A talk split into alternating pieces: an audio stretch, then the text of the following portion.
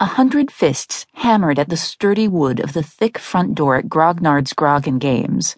Rhee pressed her back against the door, her boots sliding on the smooth floor of the concrete, failing to find a good grip. The shop was a total wreck.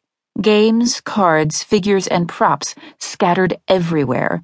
Drinks spilled across the bar, tables upended and shattered. Rhee wanted to think that the gnomes couldn't make it much worse, but the getting eaten alive part banished that thought pretty fast. What the fuck has gotten into those little guys? Rhee asked. Pearson's sewer gnomes were already more like ghouls than the helpful creatures in David the Gnome or the curious childlike tinkerers from D&D, but this was a whole new level of rabid. Eastwood stood beside her, leaning into the door with one shoulder, cuts and bruises scored across his face and hands. Don't know, but we can't hold out long like this.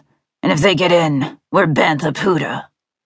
Rhee could feel the scraping and scratching at the door, then a louder thud. That was no gnome.